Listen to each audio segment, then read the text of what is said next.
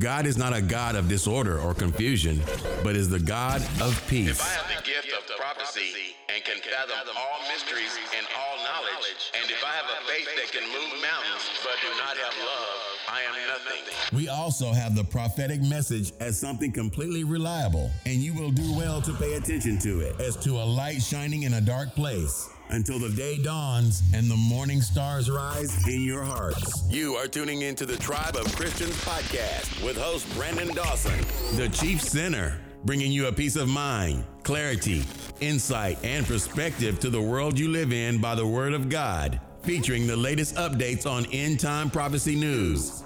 Don't, forget, to subscribe to the Tribe of Christians broadcast, either on Stitcher, Spreaker, iHeartRadio, Podbean, SoundCloud, Facebook, or YouTube at tribeofchristians.com. Without further ado, here is your host and teacher, the Chief Sinner.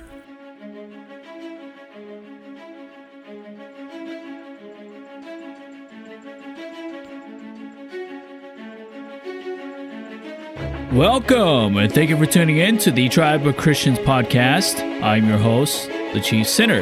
This is the second message in a three part series specifically focusing on the ministry of Jesus as we draw near to the death and resurrection of Christ.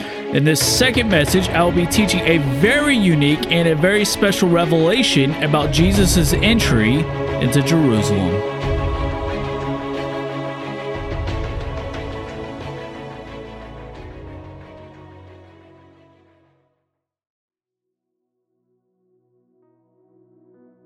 Now, if you would turn with me, please, to Matthew chapter 21, to the triumphal entry of Jesus into Jerusalem. Matthew chapter 21, and the word of the Lord reads Now, when they drew near to Jerusalem and came to Bethphage at the Mount of Olives, then Jesus sent two disciples, saying to them, Go into the village opposite of you, and immediately you will find a donkey tied and a colt with her. Loose them and bring them to me. And if anyone says anything to you, you shall say, The Lord has need of them, and immediately he will send them. All this was done that it might be fulfilled which was spoken by the prophet, saying, Tell the daughter of Zion, Behold, your king is coming to you, lowly and sitting on a donkey, a colt and a foal of a donkey. So the disciples went and did as Jesus commanded them. They brought the donkey and the colt, laid their clothes on them, and set him on them. And very great multitudes spread their clothes on the road. Others cut down branches from the trees and spread them on the road. Then the multitudes who went before and those who followed cried out, saying, Hosanna to the Son of David! Blessed is he who comes in the name of the Lord! Hosanna in the highest! And when he had came into Jerusalem, all the city was moved, saying, Who is this? So the multitude said, This is Jesus, the prophet from Nazareth of Galilee. Now, this weekend, the church all over the world celebrated Jesus' triumphal entry to Jerusalem, also known as Palm Sunday. It's traditional where many services give out palms and teach on the account of Jesus' entry into Jerusalem. This passage of scripture is also a prophetic fulfillment from the words of prophet Zechariah, Zechariah chapter 9, verses 9, which states, Rejoice greatly, O daughter of Zion, shout. O daughter of Jerusalem, behold, your king is coming to you. He is just and having salvation, lowly and riding on a donkey, a colt, a foal of a donkey. Now, many of us understand the significance of Jesus' entry into Jerusalem. We understand that Jesus is the rightful king of Israel. He is a direct descendant from King David. We also understand that Jesus chose a colt as a sign of his humility and grace, but there's also a much great deeper revelation about why else Jesus chose the colt.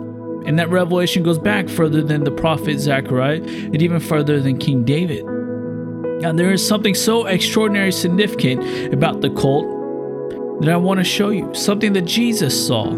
Something so significant, the reason why Jesus picked.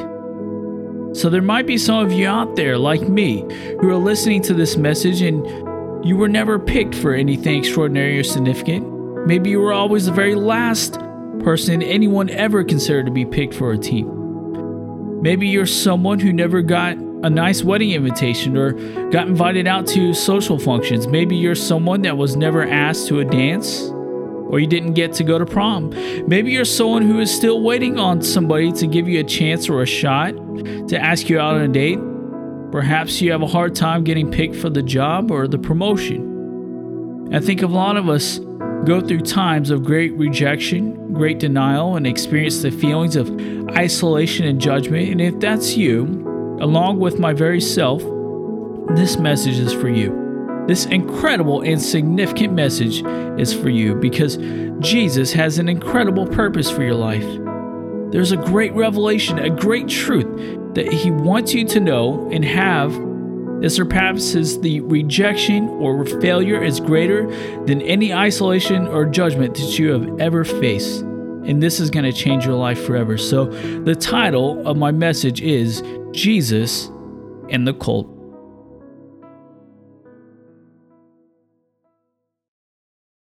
You'll notice if you compare the four Gospels to each other on the account of Jesus' entry into Jerusalem, you'll notice something very significant that stands out in Matthew's Gospel compared to the other Gospels of Mark, Luke, and John.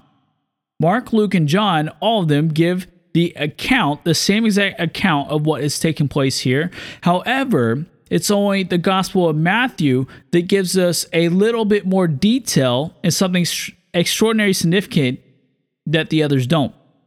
And there's an incredible significant reason for it. Now, Mark, Luke, and John only mention about the colt concerning Jesus' entry into Jerusalem. But according to the Gospel of Matthew, there was a colt and a donkey. Both of them were tied up. Now, Luke's account informs us that the colt had never been ridden. And that's another significant detail about this story that we'll get into later. But Matthew includes both the donkey and the colt. Matthew tells us that this colt, which is a male donkey, is also the young offspring of the donkey. In Matthew 21, verse 2 through 7, it says, Go into the village opposite of you, and immediately you will find a donkey tied and a colt with her. Loose them or bring them to me. And if anyone says anything to you, you shall say, The Lord has need of them, and immediately he will send him. All this was done that it might be fulfilled, which was spoken by the prophet Zechariah. So the disciples went and did as Jesus commanded them. They brought the donkey and the colt, laid their clothes on them, and set him on them. Technically speaking, Jesus really only needed one of them, the colt, exactly as Gospels Mark, Luke, and John tell us. But the prophecy of Zechariah speaks of both the donkey and the colt. And so Jesus chooses to bring the both of them. And you'll also notice that Jesus only sent two disciples into the village. Not one, not three, not all, 12, but only two of them. There are two disciples. There are two donkeys, one female and the other is the female donkey's offspring. Everything that Jesus does and says is for a purpose and a reason. Why? Because he's both the Son of God and God. He is divine and sovereign. Everything about him is significant. The number two in the Bible has two meanings. First, it significantly symbolizes a union. There is one man and one woman who are joined together to become one. It represents the meaning of marriage, of husband and wife. And it also represents the marriage between Jesus and the church. It's where the story of the world begins through the creation of Adam and Eve. That's where sin entered the picture, where sin entered the world through Adam and Eve, and it's through Jesus forgiveness is found. And it's through Jesus we become the bride of Christ, the church. Now, the second meaning of the number two in the Bible is that the number two represents testimony. At the minimum, the testimony of at least two people was needed, according to the Old Testament, to convict someone of a crime or of sin. The validity of this teaching of two people needed was confirmed also by the apostle Paul in 1 Timothy 5:19 and in Titus 3:10. Two witnesses are also required to officiate a marriage union. And to this day, it's still the same way. There are also two witnesses mentioned in the book of Revelation concerning the end times. And on the fourth day of creation, God also made two great lights, the sun and the moon. So Jesus sends two disciples into the village, and Jesus gets two donkeys, both donkeys, not just one, but two, both of them. Now, the, neither one of them was left behind. To those of you who watched, and everyone else, you watch everyone else get picked before you, your entire life, to those who struggled to find value or to feel significant. Jesus didn't choose a prestigious horse, he chose a colt, a donkey. And he didn't just pick the colt, who had never been ridden, but he also picked both the donkey and its colt. And the significance of that is a representation of both Israel and the church. God has given his promise to Israel to restore Israel, to never leave nor abandon it. It's important to note here that when we think of the name of Israel, we think of the nation of Israel. But Israel was also the name that God gave to Jacob, the father of the 12 patriarchs of Israel. So God's promises aren't just concerning the land, but is also concerning his people, both Jew and Gentile. Zechariah also prophesied in Zechariah chapter 10 concerning the restoration of Israel. And then later in chapter 12, Zechariah prophesied that the revelation of Jesus, the revelation of grace, will be poured out on the people of Israel. And it says in verse 10 I will pour on the house of David and on the inhabitants of Jerusalem the spirit of grace and supplication. Then they will look to me whom they pierced. Yes, they will mourn for him as one mourns for his only son, and grieve for him as one grieves for a firstborn. So Jesus picks both the donkey and its colt, a symbol of God's promises that began with Israel but is rebirthed through Jesus to the Gentiles. A signal, a sign of the promise of God's covenant with Abraham but grafted through the Gentiles through Jesus. Now, he didn't leave either one behind, he took both of them, both the colt and the donkey. This is a symbol that both God saves both Israel and Gentile. Now, Jesus doesn't show favoritism. He doesn't show impartiality. His love knows no boundaries. He is limitless. He's compassionate. His favor goes out to all and anybody who is willing to accept him.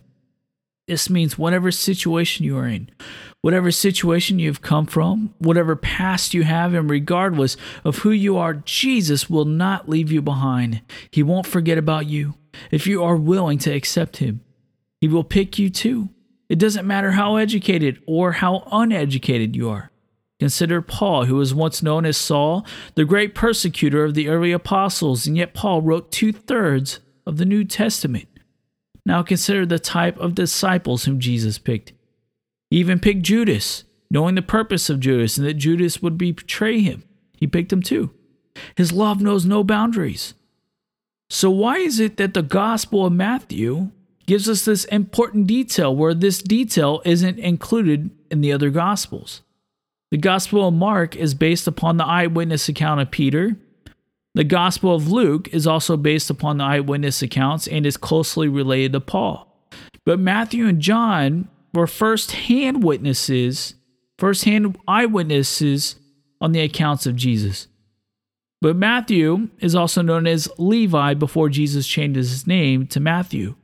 Now, Matthew was a tax collector, the one who wrote the Gospel of Matthew, an occupation that was one of the most despised occupations that a Jewish man could ever have. The occupation of the tax collector was greatly despised, so despised that tax collectors were included into the same group as sinners and Gentiles. They were oftentimes rejected and treated extremely poorly, and there's nothing in the Bible or in the law of Moses that forbids the occupation of the tax collector. There's nothing in the law that states that it's a sin to be a tax collector. So, this rejection is based upon a social judgment, a social outcast, condemnation, and ridiculement.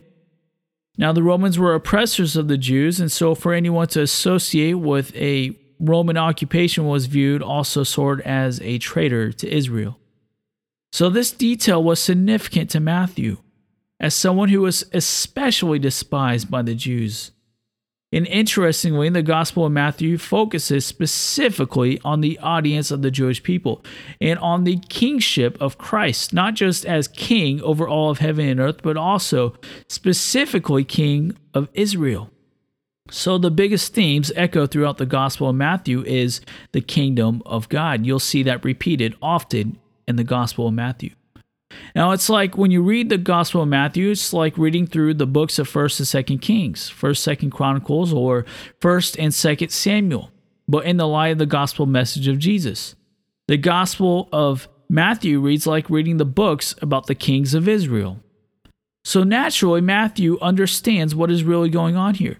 Matthew grasps the fullness of what is truly taking place. He knows and he understands the significance of the kingship of Jesus, and he understands the significance of the Messiah.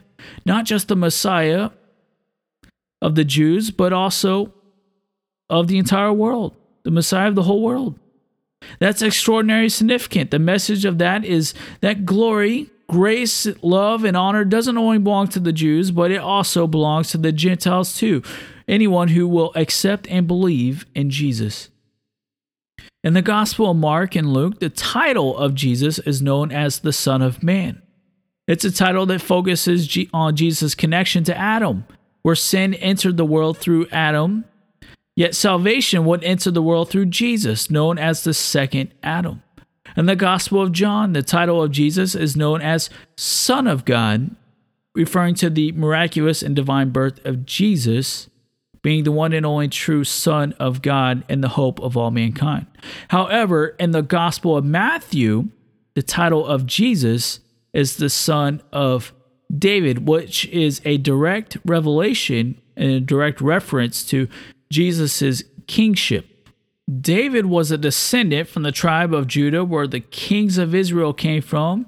And this is why Jesus is not only known as the Lamb of God, but also the Lion of Judah. He is both the sacrificial lamb offering for the sins of the world and the King of all creation who has the authority and the only authority to forgive sin. Now, if you would turn with me to Genesis chapter 49.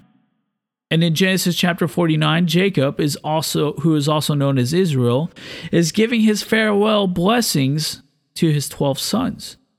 Now a lot of people don't know this, but Genesis chapter 49 is the very passage where we get the original blessing of prophecy of Jesus' triumphal entry into Jerusalem. Genesis chapter 49, verses 8 through 12. This is what Jacob says to his son Judah. He says, Judah, your brothers will praise you. Your hand will be on the neck of your enemies. Your father's sons will bow down to you. You are the lion's club. Judah, you return from the prey, my son. Like a lion, he crouches and lies down. Like a lioness, who dares to rouse him? The scepter will not depart from Judah, nor the ruler's staff from between his feet, until he to whom it belongs shall come, and the obedience of the nations shall be his. He will tether his donkey to a vine, his colt to the choicest branch. He will wash his garments in wine, his robes in the blood of grapes. His eyes will be darker than wine, and his teeth whiter than milk. Although Jacob is giving a prophetic blessing over Judah and is foretelling the line of kings that will come through Judah's lineage, Jacob prophesies and is speaking of Jesus, the true king whom the scepter truly belongs to. This implies that we're only stewards of what is given to us, but everything truly belongs to Jesus, as the word tells us. As all things were made by him, all things were made through him, and all things were made for him. And Jacob prophesies of both the donkey and the donkey's colt. Notice that the word says that the donkey is tethered to the vine. This is an indication that the donkey symbolizes Israel at the time of Jesus' entry into Jerusalem. In John chapter 15, Jesus says, I'm the true vine, and my Father is the gardener. He cuts off every branch in me that bears no fruit, while every branch that does bear fruit, he prunes so that it will be even more fruitful. I am the vine, you are the branches. If you remain in me and I in you, you will bear much fruit, and apart from me, you can do nothing. So Jesus is the vine that is tied to Israel. But look at the next part at what the word says. He will tether his donkey to a vine, his colt to the choicest branch, and he will wash his garments in wine, his robes in the blood of grapes. The wine and the grapes signify the blood of Jesus and is also represented in the Passover supper, also known as the Last Supper, in which we get the act of communion from. So in Matthew, Jesus is seen with both the colt and the donkey. But the other three gospels, it says that Jesus is on the colt. It only talks about the colt because it's the colt. The colt has never been ridden. The colt is the firstborn male. In the law of Moses, the firstborn male is holy and belongs to the Lord. And look what Romans 8:29 tells us, for those God foreknew, he also predestined to be conformed to the image of his son, that he might be the firstborn among many brothers and sisters. Jesus was the firstborn of Mary and Joseph, and it's through the resurrection of Christ that Jesus became the firstborn of all who believe in him. And the significance of the colt is that the colt was never ridden. And although despised, and not the choice of earthly kings. It was greatly chosen by God, the King of kings, the Lord of lords, the one and only Son of God. Now, Israel had many kings already, had committed many acts of idolatry and false worship through these various kings, but Jesus is the true king. So, although Jesus brought the donkey with him, his glory was on the colt. It was the colt he came riding into Jerusalem with. Now, if we turn back to Matthew 21 and we scroll all the way down to verses 42 through 44. Now, a lot of people like to ask, where is the United States in the Bible? And where is the United States in Bible prophecy? Lots of people will tell you that America is Mystery Babylon. Some of you will say that America is the Roman Empire. Others will tell you that America is the harlot riding the beast in Revelation 13. But look, what Jesus says who America is, right there in Matthew 21, verses 42 through 44. And this is the reason behind it all. This is truly the significance of the colt. Verse 42 Jesus said to them, Have you never read in scriptures, the stone which the builders rejected has become the chief cornerstone? This was the Lord's doing, and it's marvelous in our eyes. Therefore, I say to you, the kingdom of God and there's Matthew's theme, the kingdom of God, right there. The kingdom of God will be taken from you and given to a nation bearing the fruits of it. And whoever falls on this stone will be broken, but whomever it falls, it will grind him to powder. Now, the United States isn't a nation of one people, but we are a physical representation of the kingdom of God, of all the earth. Israel rejected Jesus as their king, he's the cornerstone. So the anointing of Christ went to the church for a time being, to the Gentiles all around the world who would believe in Jesus. And it was through the name of Jesus that many nations and many people went through persecution and great hardship because of his namesake. And it was through the pilgrimage of all these different peoples from all these different nations whom the Lord joined together and formed the United States. And the beauty of it all, the real beauty of it all, you see, the Lord is poetic, He is semitic, symmetric, He is a true author, and He truly is sovereign and divine.